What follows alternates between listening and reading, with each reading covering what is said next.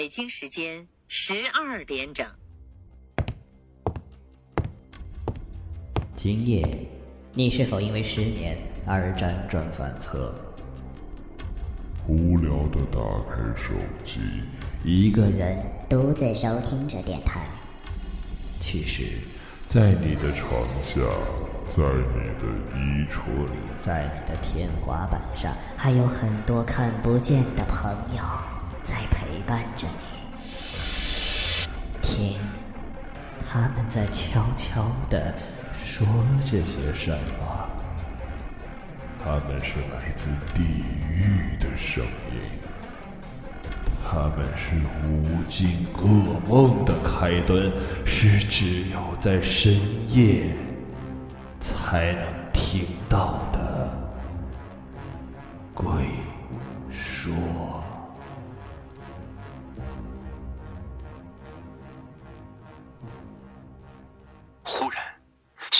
开始震动，我知道。他离我们越来越近了，我们没有回头的时间，拼了小命往前死跑。忽然听到一声猫叫，不知是哪里的野猫。我冲他喊道：“快跑，要不然没命啊！”因为离我们距离很远，他只是警惕的看着我们，并没有行动的意思。我哪有操他闲心的时候？只是抓紧逃命要紧。也不知跑了多远，我们三个人都是筋疲力尽。何月道：“我实在跑不动了。”边说边停下了脚步。我们也都在雪地里踉跄着停了下来，鼓起勇气回头望去。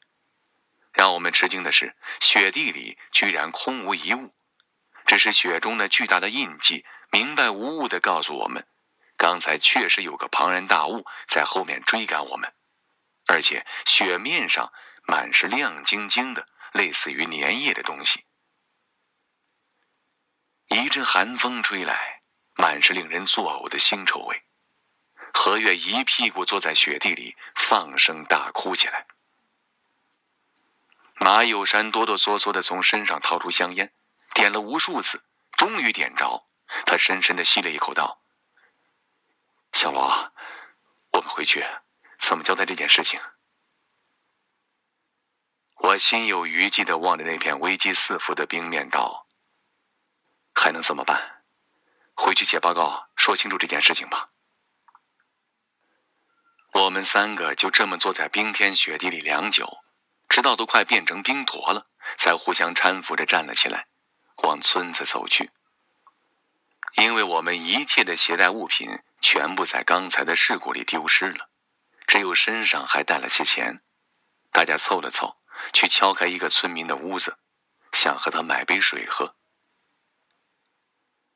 开门的是个五十多岁的中年妇女，因为冬天没有农活，所以一家人都在，满满当当七八口人。她一看我们的样子，赶紧将我们让进屋子里，给我们煮了姜末蛋花汤驱寒。户主看我们端着碗的手抖个不停，问道：“你们几个是不是去过江边了？”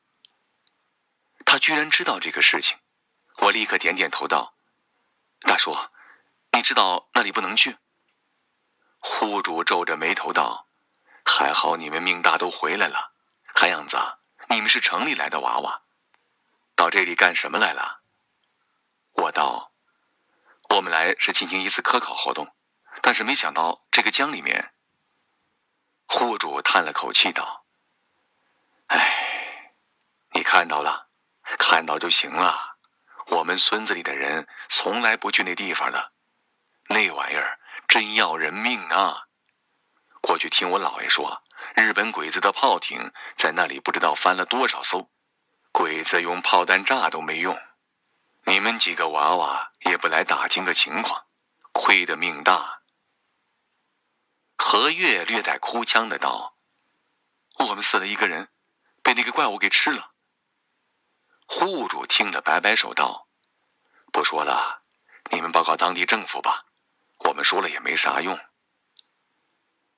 虽然当时通信手段已经多样化，但是这里还是比较落后的。我们休息了一天。老乡用牛车将我们送到了生产大队。那里原来是一个建设兵团，后来改为政府办公场所。队长听完我们的叙述，思索了良久，才道：“你们是国家搞科研，这件事也就是被你们看见了，我才敢说，要不然非说我制造谣言不可，搞不好就要再受一次批斗。”此时我们的情绪都平稳了许多。马有山道：“这是新社会了，哪里还有批斗这回事？况且真实存在的情况，任何人都不应该回避。”队长道：“你说的很对，这件事情其实我们这儿人人都知道。靠近江边的村子，从来没有人敢下水，而且早在几十年前，这里就有人做过汇报。不过，算了，说这个就扯远了。你们说的水怪，吃亏最多的还是日本人。当年他们企图在水上设封锁线，但是……”那些重型设备总是莫名其妙的被破坏，甚至失踪。日本人就派巡逻队在江面上搜寻，那些船也被打翻了好几艘。落到水里的鬼子没有一个上过岸。咱这里的老百姓都认为是老天爷派下来的神兽惩罚日本人的。后来抗日战争结束，我们这里有人汇报过这件事情，但是受到了处分。之后。就不了了之。这么多年过去，没想到你们几个居然会摸到那个地方做考察。我们这次调研属于高度机密，所以细节是不能透露的。从队长口中得到这些消息也就足够了。下午，省里派了车子将我们送上了回去的火车。回到家里，我怕家人担心，这件事情。并没有说，收拾完后立刻回单位报道。因为这次出了人命，所以必须接受调查。我们三个面对一堆人的提问，分别做了回答。他们又是录音，又是做笔录的，足足折腾了六七天，我们才算证明自己没有做凶手的可能。终于可以太太平平上班了。不过。我只要一看暗房，心里就难受。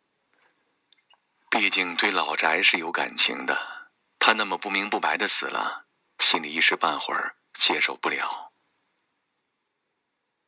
我的工作和生活都很平淡，而且经过那次事件以后，我变得非常珍惜这样的生活，因为能活着才是最重要的。不过，该来的总是要来。一天。我正在对比照相机的聚焦，科长把我叫了过去。只见他办公室坐着一个军人，看样子四十来岁，皮肤黝黑，目光刚毅，一看就是个上过战场的人。他很客气的道：“小罗呀，你好，我是军事研究院的陈少奇，今天特地来拜访你的。”看他肩膀的军阶是团长。一个领导专程来拜访我，估计又是来搞调查的。我很客气，但是也怀有戒心的和他打了招呼。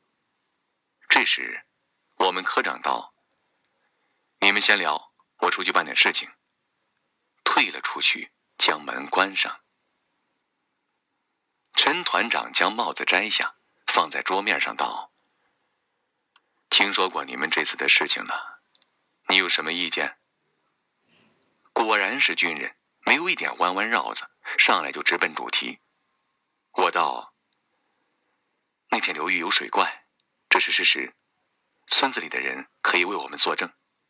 翟老师的死是意外，与我们没有关系。”陈团长点点头道：“你不用误会，我来找你不是搞调查。老翟是我十几年的同事，他出事我也很难过。不过……”今天来，我只是想听听你对这件事情的看法而已。我道：“我没看法，我只是希望有人去了解一下真相，并且将真相公布出去。当然，如果能解决这些事情，那就更好了。”陈团长道：“小伙子，如果你真的觉得这是一次探讨真相的机会，愿意和我们再做一次实地考察吗？”我一愣：“什么？我和你们去做调查？”陈团长道：“没错，在你之前，我已经联系过你的那两位同伴了，但是他们宁可不上班，也不愿意回去。不过，我真的需要至少你们中的一个帮助，所以今天特地来拜访你，也希望你以大局为重，可以克服困难，帮助我们一次。”我迟疑了起来，好不容易回来了。我有再回去的必要吗？陈团长看我良久不作声，说道：“你也不要有心理压力，毕竟年轻人见得少，受这样的刺激，一时间肯定难以恢复。如果你真的不愿意参加我们的行动，也没有关系。”我道：“陈团长，不是我胆子小，而是当时的场面你没看见，那个水怪，我估计……”陈团长摆手打断我的话道：“你说的我都相信，那么我也给你说个故事，你看是不是能够接受？”我道：“您说。”